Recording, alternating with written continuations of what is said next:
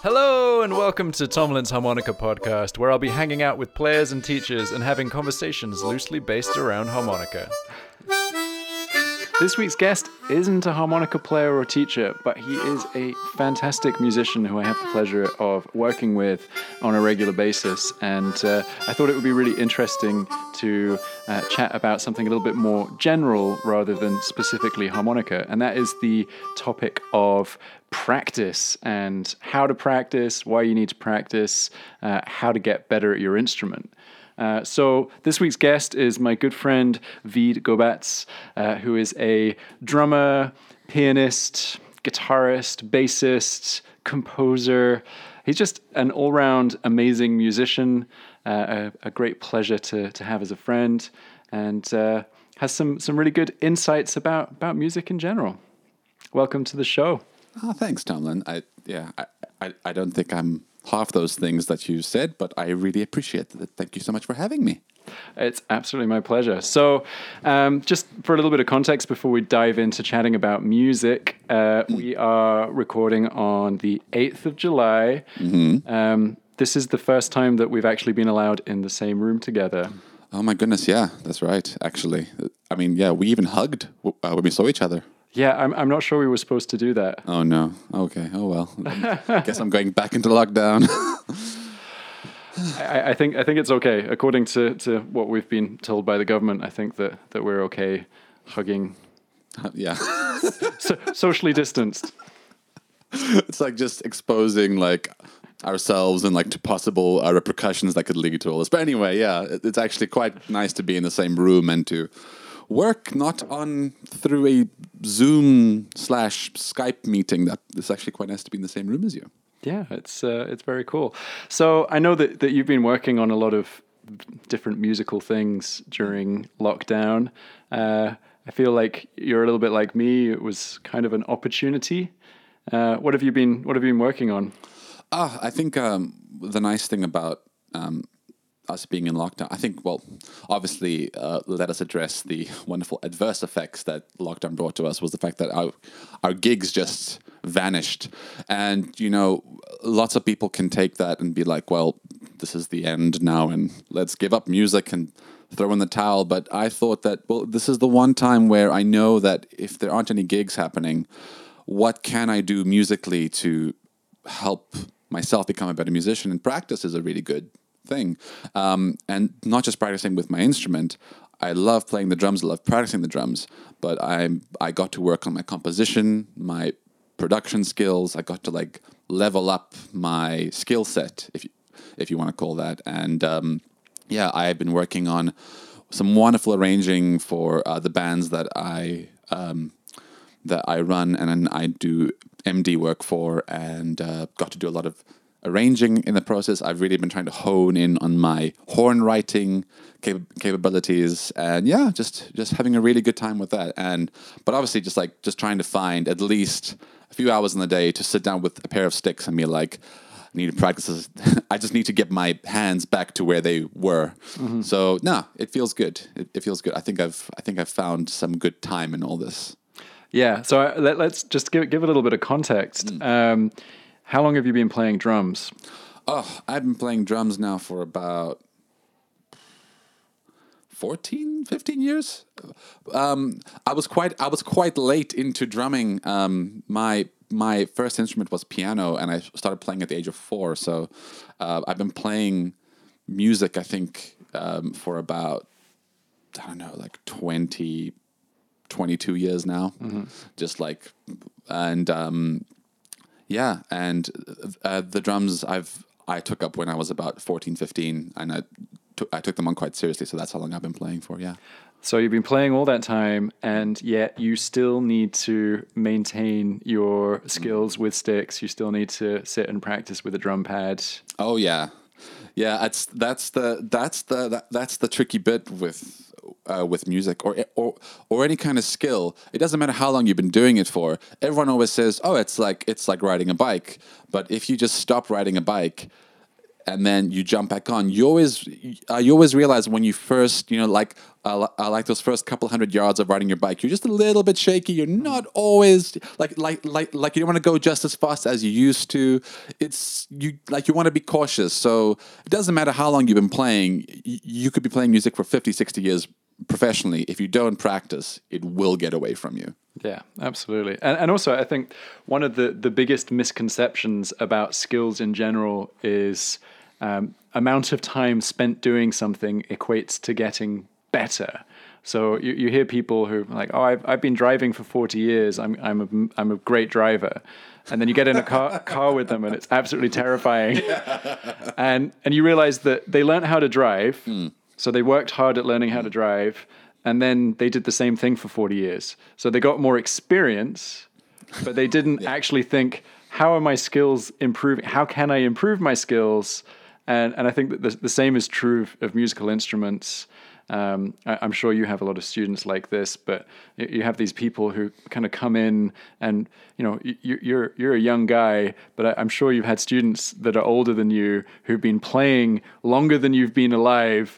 And, and you ask yourself, how how have you been playing longer than I've been alive, but but you've not kind of got to a level of amazing musicianship?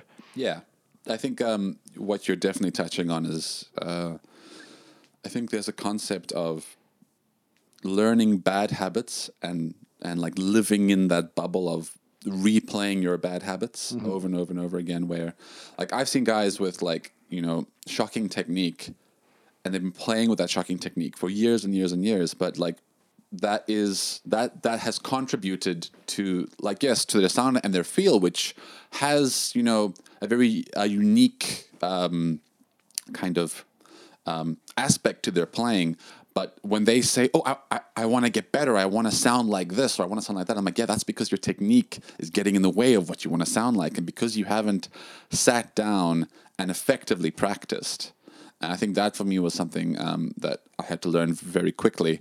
Sitting behind my drum set and playing to my favorite tunes and just grooving along or like like shredding fills and chops that I've always had is not practice. That is doing the same thing I've always been doing over and over and over again. It's like watching the same film over and over again. It's like, yeah, it's like hey Veed knows so much about that one film. It's like but that, but then i'm not i'm not considered a film guy. I'm, I'm considered a guy that just knows a lot about that one film.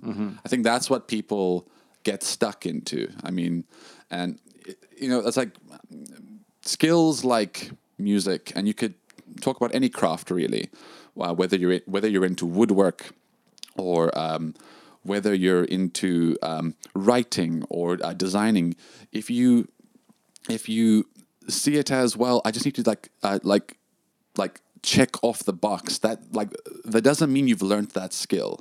It just means that you've achieved it once, but now do it again, just as good, over and over and over again. That's where we kind of run into, you know, guys giving up because it's like, oh, I don't see any progress. That progress comes years down the line. It's not. It's not a thing that happens immediately. Yeah, I think. Well, we'll, we'll definitely talk about progress coming later uh, in, in a little little bit. But I, I want to come back to something that that you said about um, people who've been playing with not necessarily great technique for uh, a, a length of time, and that sometimes translates to having a unique sound. And and how do you address that that issue when someone does want to improve, but they're afraid of letting go of of what they perceive to make make them a, a, a unique player? Hmm. Ah, I think you have to like so when I when I address my students or, or, or when I address people who like want to get better and they and and and let's say we run into this case study of that person that wants to change but they but they've been but they've ingrained this way of playing into their uh, system for so long um, it's you have to kind of bring it like or at least bring the point across to them that it's going to feel uncomfortable. You're going to have to be okay with being uncomfortable for a very long time because it took you a while to learn that thing, that that habit that you've created, but it's going to take a lot of time to unlearn it. And when I say unlearn it, as in like you know, you want to gain good technique. People always see it as like, oh, I don't want to unlearn my habits. No, you always have your habits; they are there, but you're stuck there. It's about being versatile. It's about being uh, free to do whatever you want on your instrument. Again, if you want that, people want to play that same groove, that same blues track over and over. You you can't stop them. But it's but it's the guys that want to change. They need to feel okay with being uncomfortable. I remember my first lesson when I went into university. I had been holding my sticks wrong until I got into my first year of university, and I never knew that the guy who first taught me how to play drums, he was uh, he had come from more of a classical background and he had timpani training, and he had taught me like a bit of a timpani esque style drumstick grip, which caused me to be a very tentative drummer when I started playing, and I didn't have any power behind my strokes, and um, I remember my my lecturer on the first day was like, "Okay, I'm going to show you how to hold the sticks." and this is going to suck for a very long time. You're going to feel like you cannot play the drums for a few months, and then you'll. It, it's like learning how to walk again. Mm-hmm. You know, it's like imagine someone someone teaches a young kid how to walk with a cane his entire life, mm-hmm. and now he's 22, and it's like, okay, I'm taking the cane away from you, and I and I got to walk. They'd fall over. Mm-hmm. You know, it's about relearning. You know this new motor skill that you've never had before. I think that being okay to be uncomfortable is my is my main um, point. I think I want to stress there. Yeah, I think yeah, I think that the the discomfort in practice is is really really huge, and and one thing that I think is really important to remind people of is that having great technique, it it doesn't limit you. It does exactly the opposite. It opens up so much more freedom in your playing. I think a lot of people are worried that if they if they learn very kind of mechanically perfect movements, that's going to make them like a kind of musical robot. Mm. And mm, Yeah. it's it's it's not true. It it means that you have all the skills so that you can then let go. You you don't have to think about your technique while you're playing. Yeah. I, yeah, I think that's. this always like I always see these like two or three guys that um, whether it's at a gig or whether it's at um, like a clinic I've led, you know, and guys are always telling me it's like yeah, like I, I don't want to learn what these guys are learning. I don't want to be, you know, like um, there's uh, uh, um, like guys talk about it on YouTube and on so many music podcasts. It's this like Berklee style you know, jazz funk guy that comes out. Like he's just like another Berklee clone, and they all sound like these, you know, these, these very similar jazz funk guys. And I mean, like you, you know, like um, everyone wants to sound like Snarky Puppy. Everyone wants, everyone wants to sound like Vulfpeck. Everybody wants to sound like you know, um, the same um, kind of sound. But they and like and people think that well, if I learn this, I'm going to sound like a clone. It's like, no, these concepts were designed by teachers, not because they want to make you clones. They have designed these concepts and perfected these concepts to give you ergonomic freedom. When I mean ergonomic, least effort in for maximum output. Mm-hmm. You know? So like why do I have to use my wrist in a certain way? It's like, well, it's because that you don't have to work so hard when you play. So you can play longer and therefore like not get fatigued. You know, it's like you don't want like a layer of fatigue inhibiting your playing and your creativity. That's why that system is there. So people are always skeptical of, you know, like you know, oh, if I go to school, it institutionalizes my playing and I become a robot. No, it it it's there to help you. You know, it's like imagine you've never learned a language before, and now you have these tools to learn the language, t- like all the vocabulary and the grammar and the and and the uh, nuance of turning it into something completely beautiful. Because yeah, like that's that's what essentially we're working with. We're working uh, with a language. If you only know how to speak three or four words, that's the only thing you can say. Yeah, absolutely. And uh, that that thing of of um, kind of lightness and not overexerting yourself that that's typical across all instruments. It's like if if you can be relaxed and not have this layer of tension in your playing, then you're completely free to to do whatever you want on that instrument. Yeah. Um, and that I mean that's something I, I I probably say that more than anything else to my students. It's kind of relax, play less hard. You know, let your shoulders drop. This is the thing that, that's that's kind of interesting. Is you know you'll, you'll be I'll have a harmonica student and I'll say, okay, so I want you to uh, relax your knees and let your shoulders drop. Mm. And there's all this system before we even get to the mouth that's Yeah. touching the harmonica. and and you you got to remember that there's this foundation that your body is built on, you know, right from the, the floor up. And if that's all in alignment, then your body is free to move in its most effective way possible. And that must be even more important on an instrument like drums, where every limb is doing something at yeah. the same time. it's extremely mechanical. But you're right, like going back to basics with like just don't hurt yourself with your posture. I think I think that's something that people like keep you know uh, keep forgetting about. Posture is like so important. Like you know, like uh, there's a reason why my mom would like you know uh, shout at me because like I'm I'm a very tall guy, and she always like shouted at me like Reed, come on, uh, chest out, bum in, straighten your back. And there's a reason why, because I started getting back problems later on because I would slouch and I wouldn't, you know, like sit properly.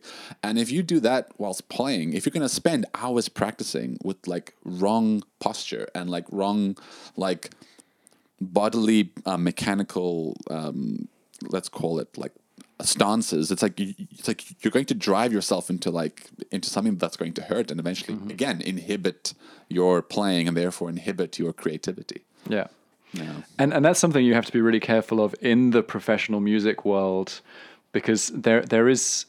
I, I- I've I've read completely insane stats about how many musicians have played through pain, oh yeah and and it, and it's kind of you know ninety percent of musicians have played through pain, and there's this fear of if you admit to being in pain, then you just don't get hired again. So you have to kind of keep pushing through, and and you shouldn't be playing in pain ever.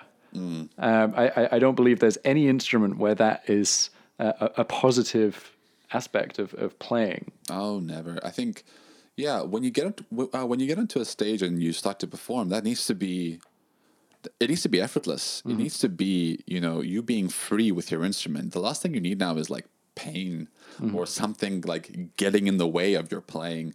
Something as simple as like, you know, fixing your posture from when you start, you know, playing and performing. That's something that is, yeah.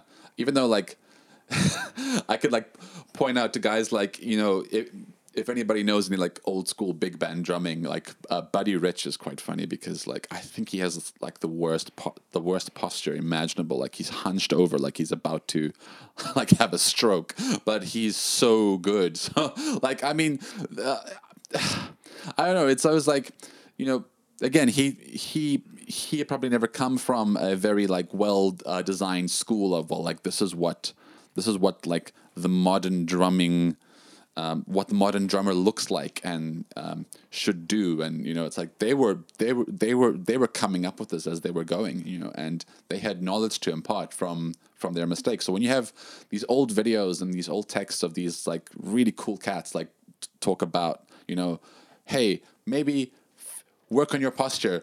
Maybe maybe listen to that and be like, well, there's a reason why they're saying that. They've probably played through that pain that you that you were speaking of earlier, and maybe we should like heed their warnings. Yeah. Yeah, I don't know. I want to ask you a question. Um, How many times have you have you had a harmonica student um, say say to you, or let's say they've had they've had a few lessons, and they're like, I've just got some money. I want to, I, I want to buy a really nice, a really nice harmonica because I think that'll improve my playing, or that, or or I'll get better tone out of that. Because you and I are both, you know, we like our gear. We like talking about acquiring gear, but we also know, you know, very well that buying gear doesn't improve your playing. Even though we like to think that, it doesn't improve your playing. I don't know. Have you ever had uh, something like that before? Have I ever had something like that? I, I would say that if I had a dollar for every time I've had that question from a student, I would have the most enviable gear collection of all time. Because and and we've all fallen into that trap, uh, and and I still do. You know, I, I've just spent the last week completely redesigning my pedal board, uh, and I've I've spent an uncomfortable amount of money on it, uh, and and it's going to make me an amazing musician. Yeah. Obviously, Obviously. I know, I know that that's not true rationally. Um, but I think, yeah, c- com- coming back to this idea of will gear make you great? The quick answer is no. But I'll, I'll add some caveats to that. I, I think this idea of suffering unnecessarily as a beginner is is not healthy and and it's not going to lead to a very good relationship with your instrument. Mm. So I do th- I do very strongly believe in having a, a, a good quality starter instrument. Mm. I don't think that a beginner should go out and get a professional grade instrument, whatever they're playing. Mm. It's not good for them for so many reasons. So, I mean, one one of the, and I know people are going to disagree with me on this from the, the kind of custom harmonica point of view, but um, if you go and buy a custom harmonica, it's going to be the same as, as kind of the classic Hohner Marine Band. Um, you know, everyone has, has had a Hohner Marine Band at some point, but a customizer will come along and make it so airtight that you can play it with the absolute minimum amount of breath force, which means that you can get so much nuance out of it. You you can get this whole range of, of dynamic Yeah. uh, effects from the instrument, and in the hands of a of a pro, it, it, it becomes incredibly musical. Now, there's a very strong argument that some people make, which is that if you hand a harmonica like that to a beginner, they're going to learn how to breathe properly because they're going to learn to, to play gently for that harmonica. Yeah. For me, I think the reality is that they're just going to break that very expensive harmonica because they're going to play too hard Yeah. and, and it's, it's, it's going to break. So yeah, I, I think it, it's it's good to have a good quality instrument, but but not a, a custom or professional grade. Because generally, professional grade instruments, and it's the same with guitar, they highlight the flaws in your technique. Yes. So if your technique is good, Yes. they they highlight how good it is. So it gives you that extra 5 10% of stardust. But if your technique isn't good, it, it makes you sound terrible. Whereas a, a slightly more beginner instrument Yes. is is going to be very accommodating. Yes, I oh that that is such a yeah. It's like that. Um, it really is. It's like it's like when the when the line curve graph kind of like goes towards like perfection. It, it never gets there. It's always an extra two to five percent better. Mm-hmm. But on the opposite axis, you know, you've got this level of risk that keeps increasing if you don't have that technique. If you don't have the basics, like it's like it's like imagine somebody who's just learned how to play chopsticks on the piano, and now uh, let's buy a Steinway, you know, and then they play chopsticks on a Steinway, and it's like, oh, okay, okay, that's that's it. Just it like like that's granted that's a very silly example, but like it immediately highlights like the like the Steinway is not meant for chopsticks. It's meant for something completely different. Yeah. And I think that's what, you know, when I, I always hear like, oh, I should maybe spend a bit more money on this or that. It's like maybe work on your left hand technique first before you buy, you know, a snare drum that you claim is to make you sound like this. And oh man, do manufacturers love like selling selling their products to you and you're like, "Oh yeah, if, if you know, if this company or that company says I'll get better, then I need to buy that." I think a lot of you will fall into that trap and yeah, I think it's very important um, to go back to the idea of if you can practice, you know, on your basic or good quality basic instrument, it's like that will only make that professional grade gear sound so much better. Mm-hmm. I think that's something that I I strongly believe in. And I think the, the, the thing to, to remind yourself of is that the, the great musicians out there, if, if you put them on your beginner level instrument, they're still going to sound great. Yes. Oh man, yeah. And if they don't, then that, that tells you more about how good they are as a musician. Yes. and it's there's there's this kind of strange kind of ratio of the higher quality in, uh, instrument equipment that you you get the the more diminishing the returns are of improvement and when you are that incredibly high level musician and you and you're striving for that percent better Yeah. 2% better then it, it, it's a huge deal to you Yes. but but there's there's you know 80% of it is your technique Yes. if not more. Yes. So if, if you're if you've got that technique nailed, then whatever you go through is going to sound great, and then you can start chasing the little improvements. Oh, I think that's that, and you know, like go, like you know, like talking about technique. You know, it's like technique is a very that that takes time. That takes so much time, and it's also something that you that you will do forever. That you will do forever. But it is the thing that, like you know, like like the basic scales, the basic um, uh, techniques, especially in harmonica with your breath control and and and tone and your support. That there will define you as someone who is a good versus a bad harmonica player. Um, but you know, as far as like talking about effective practice, I think that's something that I I strongly believe in. Um, practice as as a concept, um, effective practice, practice as a skill. This is something we've uh, we've spoken about in our spare time over many coffees and talking about like this idea of practice. You know, again, this is mainly for those people who are stuck in that loop and they want to break out and they don't see why they aren't getting better. You know, practicing is great, but it's also a skill that you need to understand. Even though your instrument is learning, like, like your instrument is a skill, yes, but it's the art of practice that is a skill within itself that can be applied to everything. Mm-hmm.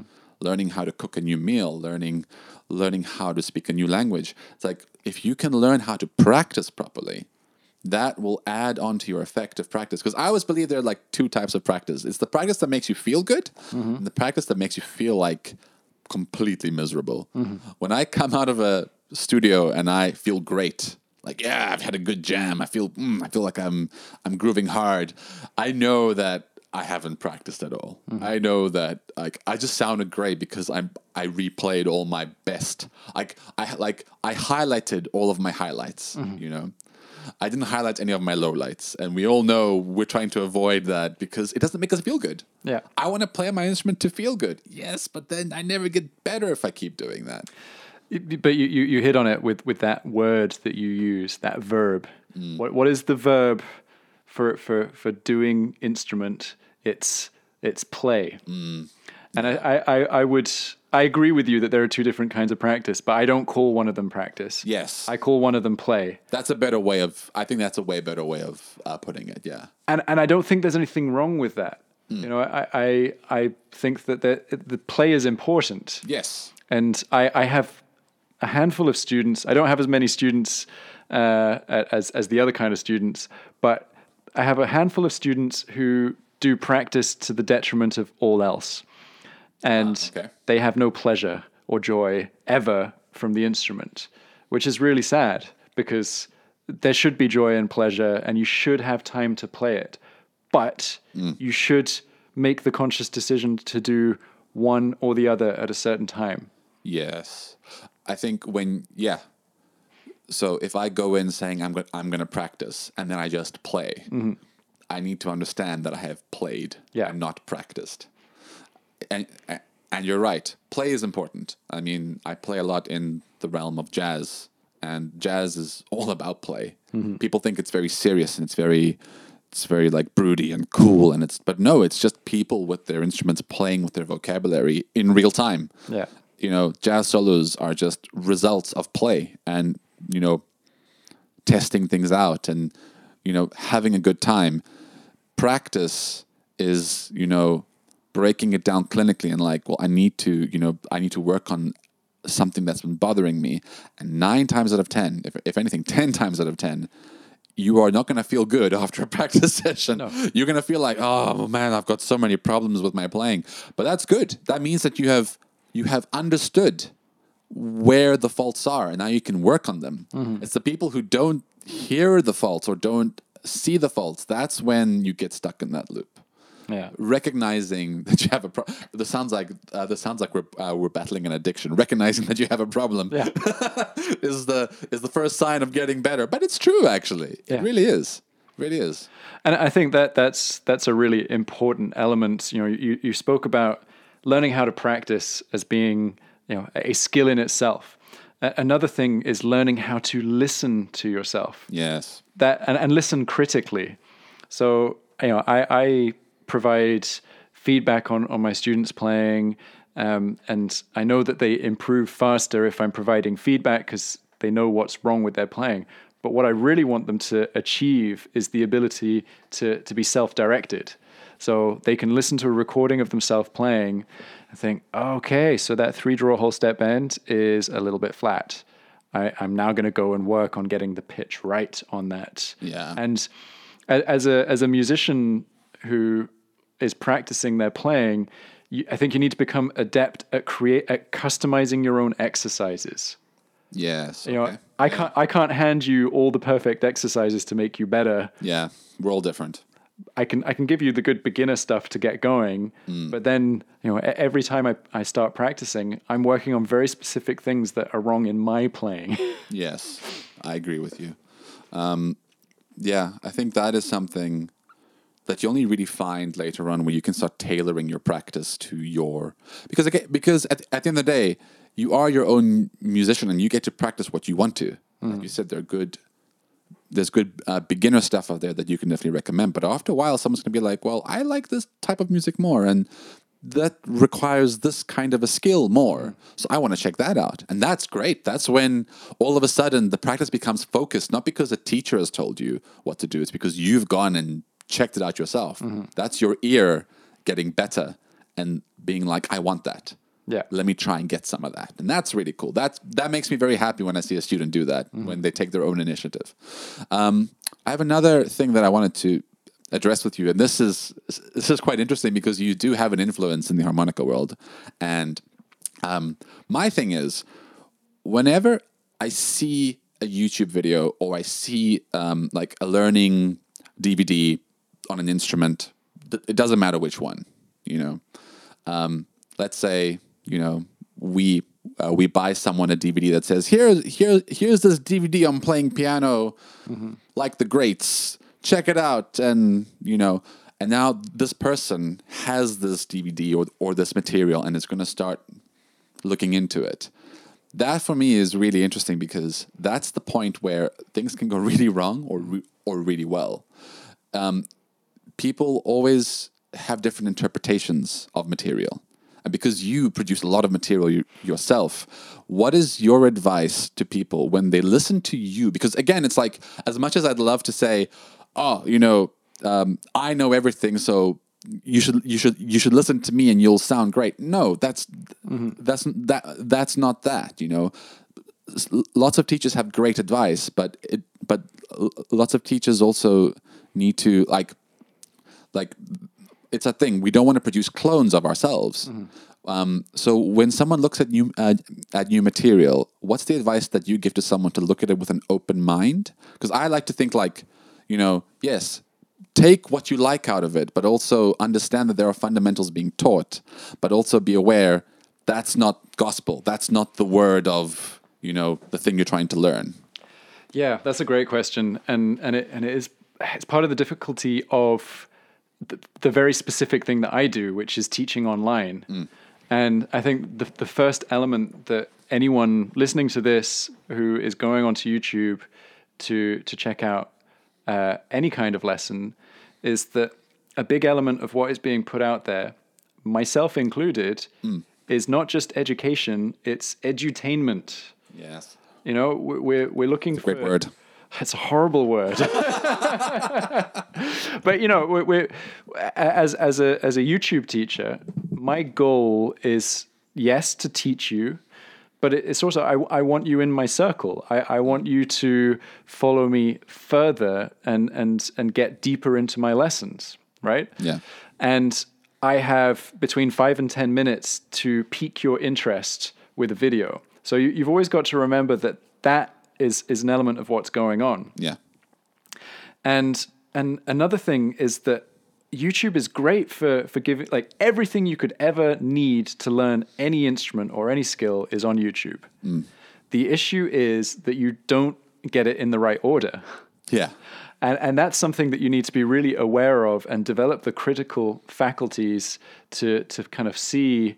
I mean, this might not mean anything to you uh, as a drummer uh, or you know a non-harmonica player, but there's there's kind of a relatively recent technique in harmonica playing. Um, that I think I think the first recordings of it were were probably well the the first kind of mainstream recordings were in the 80s. Okay. Uh, with Howard Levy, Béla Fleck and the Flecktones. Yes. So How- Howard is a, is a total animal on the, on the instrument, uh, and he, he played something called an overblow. Okay. And ever, I, I, yeah, I think I have. I think I have an idea of what that sounds like. It's pretty epic when you. Yeah. Wh- when you nail it, it's great. Mm. And and what it does is it is it opens up chromaticisms mm. on a diatonic instrument. So it fills in the blanks, which is fantastic. Hmm. The issue is that th- this has become the goal for many many harmonica players when they first start out, but they don't understand why they want to learn it. But they've seen these YouTube videos, mine included, that that say, "Oh yeah, here's this lesson on how to overblow, and here's this thing you can do with it," and they think, "Well, that must be the most uh, kind of advanced thing I, sh- I can work on, and I should do it now." Yeah, it's almost like the. It's almost like you know people looking at it and they start approaching music like they start approaching music like a sport. Like, oh, if I do that, then I'm a pro. You, kn- yeah, it's a, It's exactly that. it's a thing when like when there was a big trend on YouTube where it's like, hey, here are the seven levels of music, and everyone's like, let's see if we can get to level seven. You Yeah. because you know people with um, you know like we play we play things like video games. We like we understand the concept of instant gratification. Like Yeah. where, it's like it's like where do I rank myself? And people always think music can be ranked in that kind of way, and I and I disagree heavily that it, that uh, that it can be ranked. But then people see like a thing like, oh, he can overblow, or in drumming like, oh, he can do a single stroke roll, uh, a a single stroke roll like Buddy Rich, and everyone looks at that film uh, Whiplash, and it's like, oh, can you play like that guy from Whiplash? Because then that's like the bar that they set in their Yeah. minds that that is it. That's that's where you want to be, and that is such a dangerous territory. It's so dangerous because it, it's it's kind of it's the danger of having a little bit of knowledge and not seeing the full picture. Yeah, because you know I've I've spoken to a, a bunch of amazing harmonica players over the last few months during this podcast series, and w- one thing that, that that crops up so often is is how few of of the world's greatest players choose to use overblows. Uh-huh. Right. So all these people that we love listening to, they can play the overblows if they wanted to, but they choose not to. There's not to. Mm, and and there's a really good reason for that. You know, generally it's a it's a tonal choice. An overblow sounds very different to the other notes on on on a harmonica, and actually, on a harmonica, the nicest thing, as with with kind of any any uh, wind instrument, is what is the natural natural breath force going through the instrument sounding like yeah. and what's the biggest, fattest, warmest sound you can get out of it. And actually, that's really what most people should be focusing on. Yes.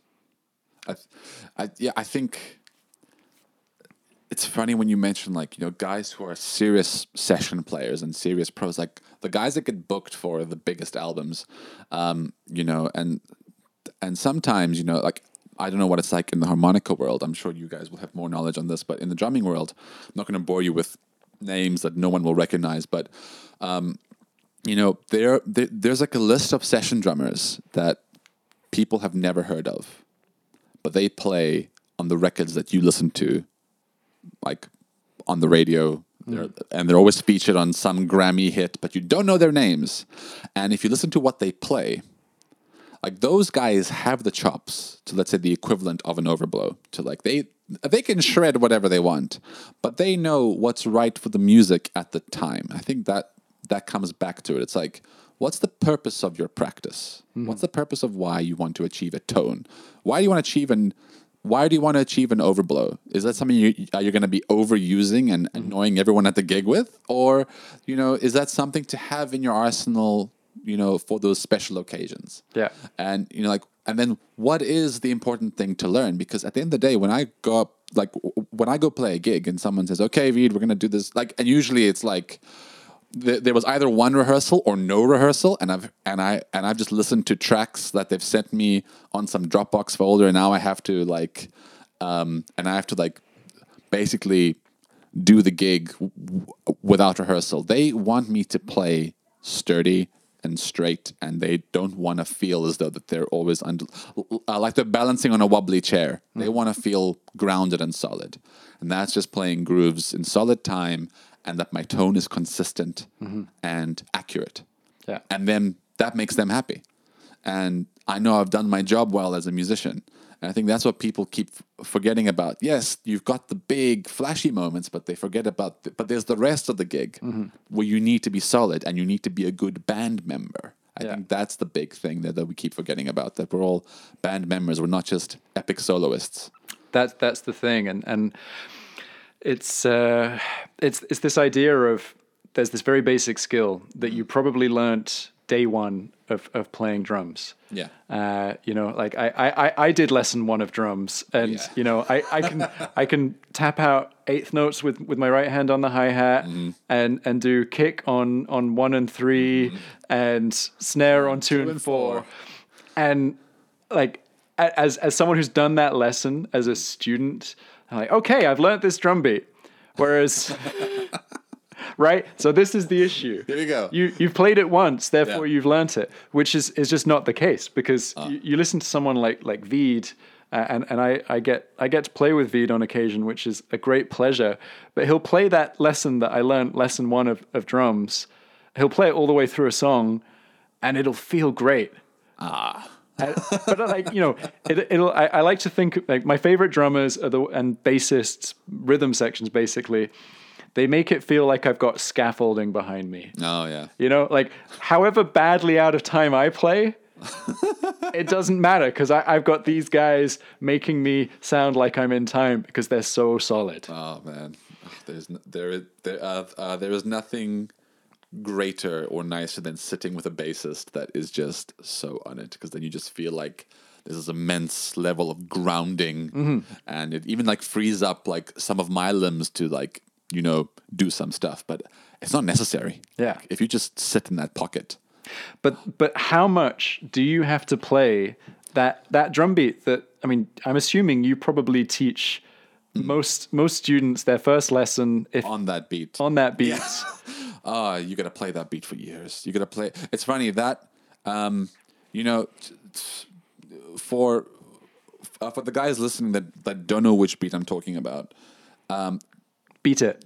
beat it, beat it, or uh, Billie Jean. You know, it's like yeah, it's you know, cuts, cuts, and that's it. That's that's the whole groove. Yeah. and it and it's and people think, well, oh, well, that's simple. But when you hear players, different players approach that groove, and you're like, how does he make that simple beat sound so good? I mean, like uh, you and I have a massive respect for a man like Steve Jordan. He plays that groove mm-hmm. consistently well. Yeah. and he's on and. And it's like I know when guys book Steve Jordan, they book him for that groove. Yeah. it's like we want that groove on our record, and that's something that, that that's that's that for me is like you know my musical goal is to have a voice on that simple groove where people are like, yeah, the way Veed plays that groove, like I, I want people to say that about me. Mm-hmm. You know, that's like I, I think that's where your musical character comes out. Yeah. But that only comes out years later. I mean, I like as far as a professional uh, gigging drummer, I I don't think I'm nearly as versed as like like I I, I don't think I have ten percent of the stuff that my drumming he- uh, uh, that my drumming heroes have, but I but I don't think like I still need time. I I still need to play that groove for years and years until I can you know until it does something. Yeah. And I think that's what again going back to the topic of practice. You know, playing it once doesn't mean it doesn't mean you know it. Mm-hmm. Playing it twice, playing it three times, playing it for five years, ten years later, that becomes a part of your system. Mm-hmm. That becomes a part of your vocabulary. You know, I can't do things that I've done once on on demand. Mm-hmm. I have a solid belief that when when people talk about confidence, what is the idea of confidence? Confidence is the concept of knowing you're going to deliver something without thinking about it. Yeah. It's like I know I know I can take a sip of my coffee right now. There, there it's in there. I didn't I didn't have to think about it. I know I can do that. Mm-hmm. But when I have to think about it or I have to stress about it, that means I'm not confident. Mm-hmm. It's the same thing with playing. If you can do it whenever, like on on demand, that is the result of years of practice. Yeah. And that will take time. And I want people to understand it will take time. It will take that long. You know, if you watch guys on YouTube or wherever and they're young and they're doing this thing that nobody else can do, it's like that's because they spent the time. Mm-hmm. There's no there's no get rich quick scheme here. It's it takes time and effort, unfortunately. But that's the beautiful thing about it. You spend time on it. You spend time on your craft. Absolutely.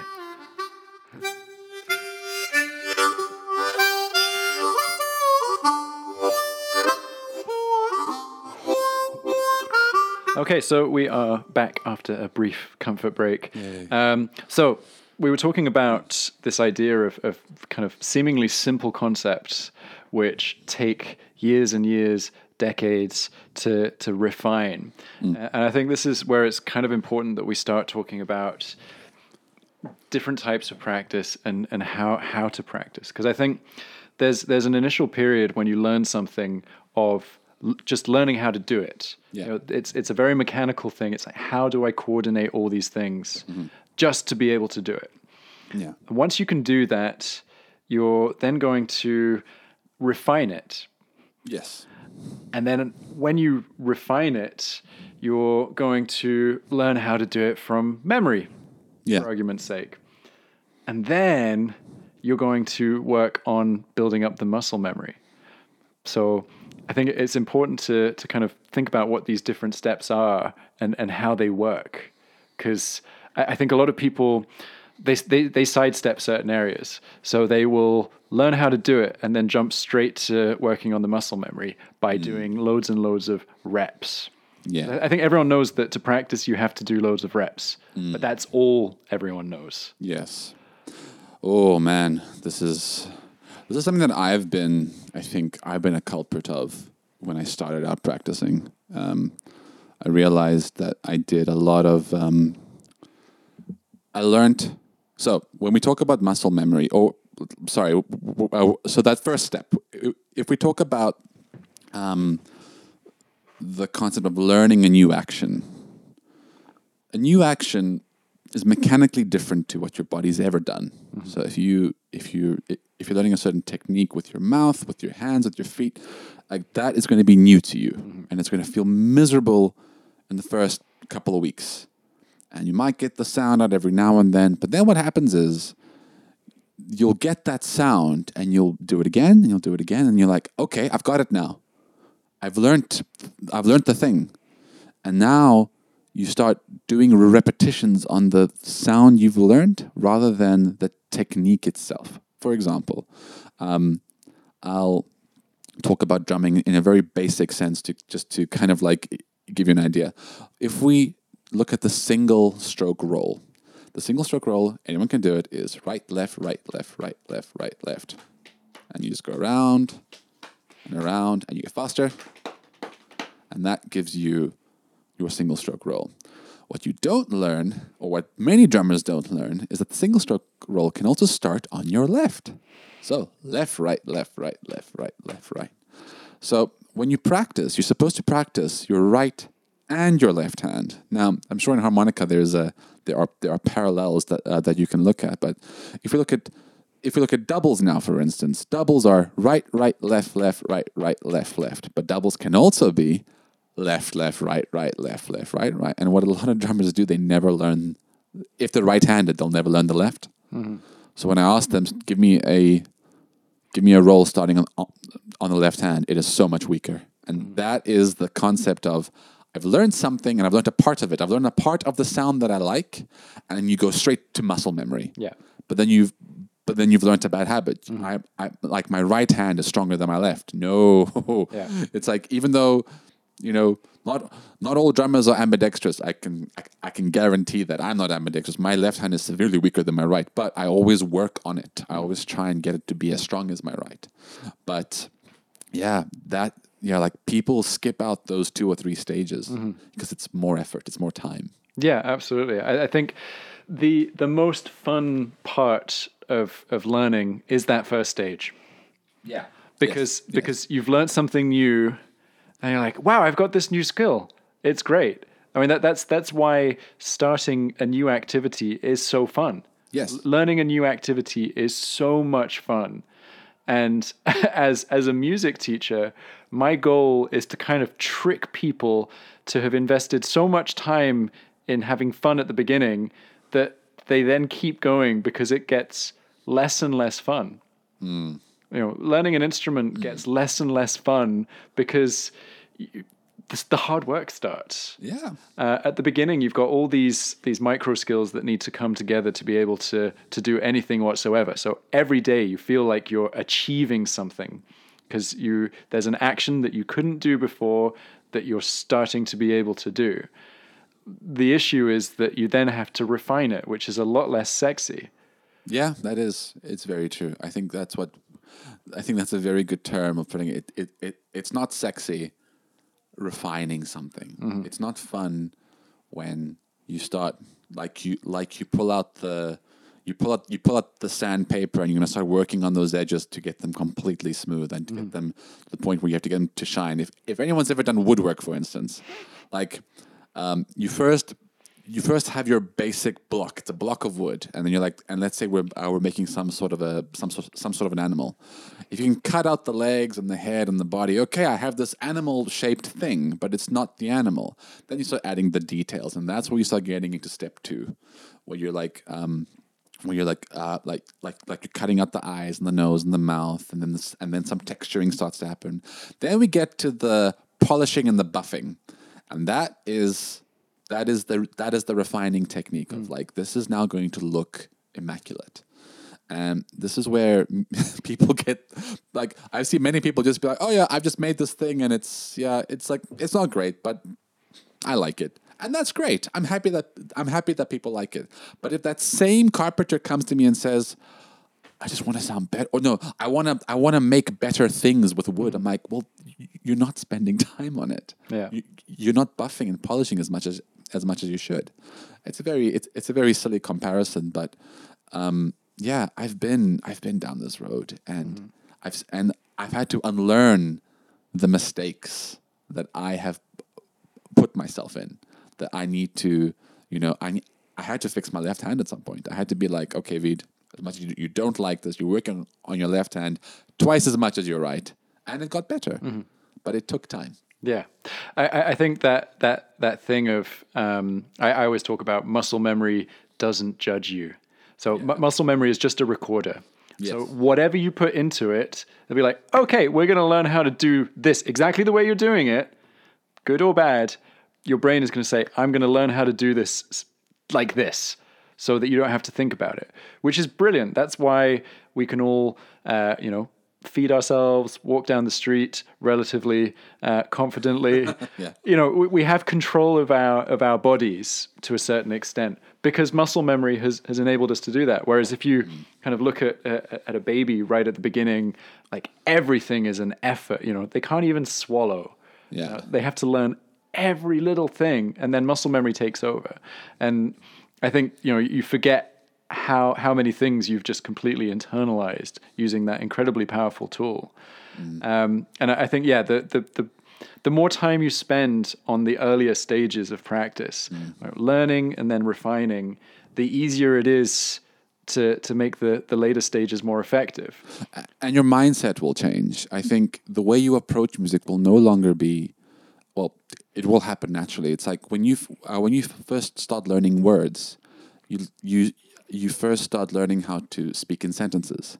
Then, you know, and then well, well, first the sentences come out of necessity. I need food, so you ask, "I need food," and then you get food. Great, awesome. Then you start learning about well, sentences can can have meanings and implications. Like I like food. Oh, he likes food. Okay, I've learned something about this person. Then I start stringing sentences uh, together into stories, and all of a sudden you you can think conceptually with a language.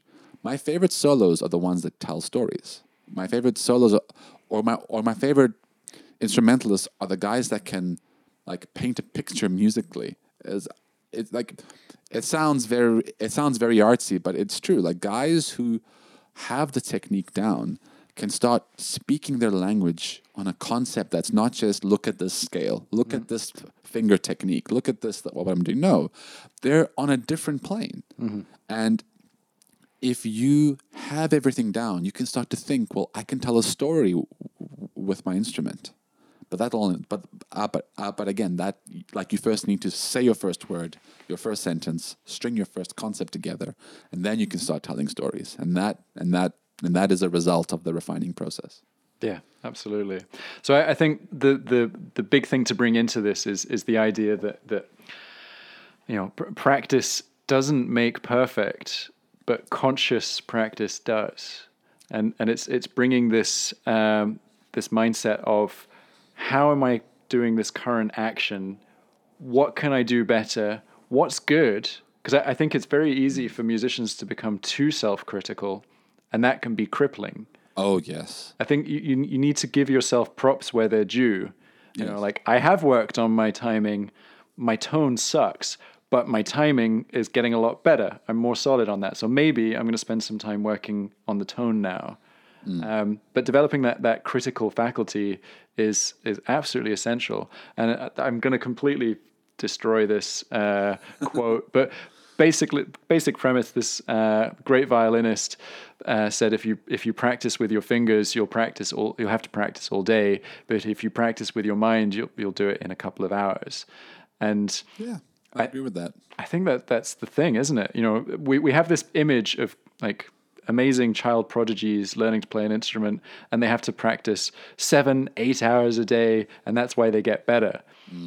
Whereas if you actually think consciously while you're playing and refine it, you know, use your brain as well as your muscles, Yeah, you'll improve a lot faster. I agree. I th- yeah, I think that is a very important um, thing that you just said there. Um, actively looking at why you're working on something. Let's say I'm working on, I don't know, a hand technique on the drumstick. Now, let's say the st- the stick goes up and down, and um, you know, and you start thinking, okay, well, why, why, why is my wrist moving this way? Why are my fingers moving that way? Why, you know, how do I learn this effectively? And e- and everybody will tell you slow motion. You start slow. Never attack something fast because your your brain can't think can't think that fast yet. Your brain is still trying to get to grips with what is going on mechanically. It's the whole concept. You can't run before you walk. Um, and um, I think actively sitting with your instrument, going through it slowly, and understanding each note, understanding where that note fits on your scale when you work on your scales or focusing on the tone. Make sure every hole you blow into when you play a harmonica is the tone you want, right? That because like um uh, so like we have this thing where you if we if we play like uh, it's a drum rudiment called like uh, it it's called a paradiddle right left right right. And the right right the last two um, strokes it, that's called the diddle the paradiddle right left right right. And people always think that okay well if I've got my single and then my double at the end I'll just kind of fluff it. And that's called crushing your diddle. And so many guys crush their diddles. And like the first two strokes always sound great but then the but then, but then the then the second two always kind of like fall flat. But if you play it fast enough nobody will hear. But that's that's that's where the first bad habit starts to come in. You're ignoring a critical part that is what makes the sound of that paradiddle. And i'm sure in harmonica playing it's like people will avoid certain scales or certain or, or certain notes or the notes in between let's say the chord tones or something that will that will make it sound bad but they think ah i don't have to look at that. It- like, we always like to i don't know we like to um i don't know like to we like to cherry pick our practicing. Yeah. you know it's it's oh yeah well those things sound great but, but, what about the things that that don't sound great? Work on that. Fix that. Make everything sound great. That's the thing. I mean, uh, cherry picking your practice is actually really great and really important, but you got to do exactly the opposite of what you want to do. Yes. so, uh, you know, if if if I was doing, you know, the practice that would give me the most pleasure, I, I would sit and wail on a four drawer on my harmonica over a backing track through a loud amplifier, and I, I would just feel like the bomb. You just feel great. and, and and I'm sure everyone can can relate to that if if you play harmonica, but you know that that that's not the thing that's going to make me a better player because I, I, think mo- most players discover that trick very early on. That's that's what's known as a wailing note because Yeah. you can just wail on it. and and what you should be thinking is like, what am I avoiding? What's the thing that I always say? Oh, I don't do this. yeah. It's, it's like I remember having a, a jam session a while ago, and this guitarist asked to get up on stage, uh, and I said, "Cool, come up on stage." And I started explaining to him what the um, the chord progression was and what the groove was, and he said to me, he said, "Oh, I don't play rhythm. I don't need to know that stuff." And I was just like, "Oh, dude, if you want to take that super awesome solo that that you want to take, you're also going to have to play rhythm." and I now know where your biggest weakness is. Gosh, I, I have yeah. I, I, I sometimes tell my students, especially the guys who've been playing for years, um, if I get some intermediate guys in, and I'll tell them that we've got to clean the attic, and they look at me like, "What?" It's like, no, like that's the phrase I use for because we all because we all have a mental, a mental attic. Because if we're being honest, what do people use the attic for? For the more, for the more organized, it's it's storage. For the less organized, and our brains are very very unorganized, it we throw away stuff up there just because we don't want it in the house. We don't want it, you know, we don't want it downstairs. So we'll just throw it in the attic, and no one and no one and no one will uh, will ever see it. But the problem is, if you go do a proper spring clean, you will find everything you've been throwing away for years and years and years. And that is what I have to tell my intermediate students. We got to clean the attic. I see problems with this and that, and these holes in your foundations that were never actually addressed. I had that when I first went to conservatoire. I was uh, like my my drum teacher was like, "I see holes the size of Brazil. We gotta fix this now." and I'm like, "Oh my gosh, I I'm terrible." But if I didn't do that, I wouldn't. I, I never would have reached the musical goals that I set myself. So clean your attics, people. That is something I I'm a I'm a heavy believer in. Yeah, absolutely. And I think we're we're starting to sound quite um, quite pushy and perfectionist uh, Oh, yeah. about being a, a musician, and it's that's not the way to think about it. I, I think so. Have you ever done Tai Chi? I've seen people do it. All right. Okay. so I mean, the the basic. I, I I did maybe three or four months of lessons of Tai Chi. Um, so I, I'm by no means an expert, but but what I, I picked up in that that period was that basically you learn the the form, which is something like 140 moves. Oh my goodness. Uh, you learn that in a relatively short period of time, you know, maybe a year or whatsoever. But then you spend the rest of your life refining it. And we've spoken about this before, uh, over, uh, you know, while we're playing chess and drinking coffee. Um, We we uh, we just sound like two like like two very old guys. yeah, there's no video, so you know, for all intents and purposes, we're, we're two very old guys who sit and drink coffee and play chess. Um, but but yeah, we we music is very simple. Yes. you know the the building blocks of music are incredibly simple the different permutations you can get out of that are limitless Endless, yeah. and you know it's it's boundless creativity which is fabulous but it it is still a, a very kind of limited basic set of rudiments no matter what instrument you're playing yes. if you have those completely down Oh man. you're, you're going to be a monster on the instrument but you shouldn't feel bad about having to go back to those foundations Yeah. uh, every time I start with a new teacher, I have to go back to my foundations Yeah. and and fix things and that they've noticed that someone else didn't notice or they they think okay well actually if you approach this this way Yeah. then you're gonna that's gonna help you do that thing that that sounds really complicated but actually it's just down to having correct breathing and it is just these very kind of simple things at the foundation that change everything Oh man, that is so true. Like you know, um, like talking about our chess thing. Like that's a very good. That's like we we uh, we spoke about this earlier when we when we when we played a couple of times. It was you know like I'm not good at chess. I think Tomlin's Tomlin uh, uh, Tomlin's kicking my butt right now in our in our overall streak. But the thing that what I like about chess is that the it's it's a bit like music. The moves are simple.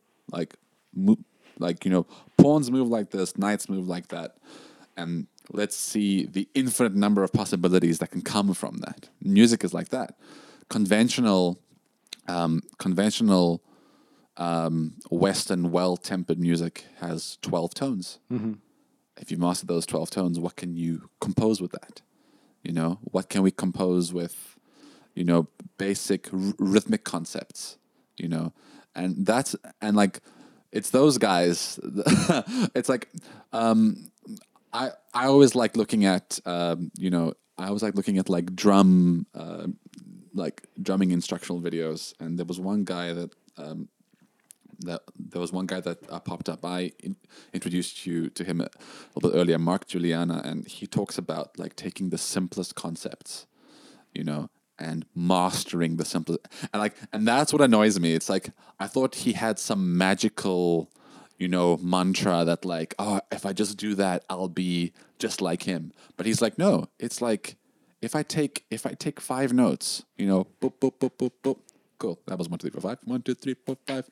And if I play the first one loud, the second one soft, the third one not as loud, and then you know, and then I go ba, and then and then you kind of start seeing of all like all of these combinations. I'm like, oh man, just five notes alone, I have mm-hmm. combinations of dynamic, and now I have I can play them in a different meter. I can play them in a different time signature. It's like, oh man, and and he understood that as like just in basic parameters, there is so much. Mm-hmm. Because we see basic parameters as like, oh no, we just need to learn how to play that note and then we know it. No, you can put that anywhere in music, and that's what separates those guys uh, from the rest. I'm not saying be like them. No, I'm saying we can all learn something from that. Sometimes a super simple basic concept.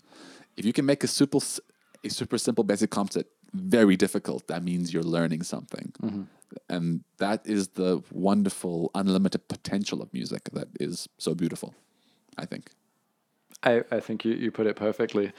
Um, yeah, I, I think we, we should probably start thinking about wrapping this up. I mean, I, we've we talk about music and practice all the time, and, and it's this is why we wanted to do this this podcast. Um, but I, I'd, I'd love to know kind of how what what are your guidelines for someone who's never played an instrument before? They've started coming to lessons with you. How do you suggest that they approach practicing? What what are the most important things in your mind? It doesn't have to be drum specific, is it? Oh. Yeah, yeah. About oh, practice. Oh, oh no, for sure, for sure. So, I think the most important thing is like understand why you're playing. Why are you like like why did you decide to come to a drum lesson? Why did you decide to take up or or or any lesson for that matter? Why are you here? Why do you want to learn? Mm-hmm. Why do you want to play? It's it's fun. You love it. You enjoy it. Amazing. So there's obviously that criteria um, when you start practicing, understand that there are going to be times where it's not going to be the most fun, but when you start to achieve and you and you start to hit those goals of like you can play your first song, you can play your first suite, you can play your first solo, that's when it gets really fun. Mm. And just keep your eye on that on that goal. And the only way you're going to get to that level of your musical goal, like it doesn't matter what goal you set, it can be something like crazy virtu- you know uh, you know uh, crazy virtuoso esque, or it could be you know something as simple as I want to play Smoke on the Water, you know, and be really good at it. Great, I love I love both those goals because you know what you want. Knowing what you want is very important, but then understand that when you start practicing, be mindful of your practice. Be mindful of the hours you're putting in. Don't don't keep wasting your time with something that's not going to get you to your goal and you know understand it will take time but and and there will be days where it will suck and it won't feel good but you're getting there So be mindful of effective practice. You want to do effective practice. If you're if you're if you're a busy person, you have a full schedule, you have you have barely time to squeeze in time to go to the gym or to cook dinner. But let's say you have 10 minutes. Spend 10 minutes practicing, effective practicing, mindful of every note, of every motion, of every mechanic. That 10 minutes will go a, uh, will go a lot further than an hour of mindful jamming. Mindful jamming is fun. Remember, that's great, but understand you're jamming. You're mm-hmm. not practicing. So that is something I, I want to leave people with. Awesome. I, I think yeah, that, that's that's a, a great final thought. And I'm just going to add two two elements to that. So first one, this sounds silly, but eat your vegetables before you have your dessert. Always. So start start the session with the with what you don't want to be doing, uh-huh. and get it out of the way. Uh-huh. So if if it's that really boring technical exercise that you know is good for you, but, but you don't particularly want to do it, do that first, and then reward yourself with play. Yeah, definitely. And then final kind of I think this is the most important thing, certainly in my practice, and a lot of neuroscience backs backs this up. Sleep is one of the most important, uh, probably the most important elements of practice. Yes. And to get the the most uh, kind of effectiveness out of your practice and your sleeping is to do regular practice so that in between each practice session you can have a period of sleep where your subconscious processes everything and then you can come back to it the next day and refine and and keep doing that for try and do the majority of days in the week.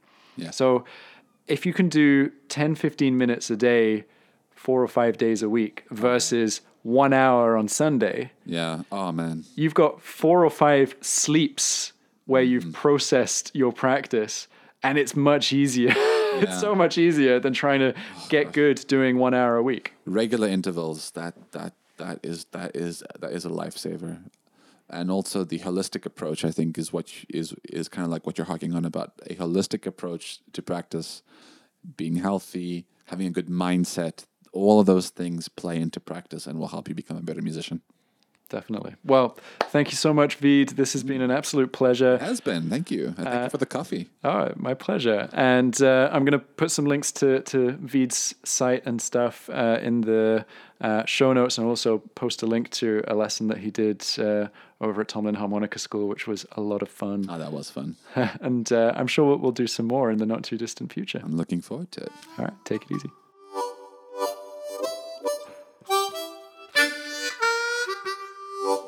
Thank you so much for listening to this episode of Tomlin's Harmonica Podcast. Don't forget to subscribe and leave a rating and review on your podcast player of choice. Join me next Monday for the next episode. Happy harping!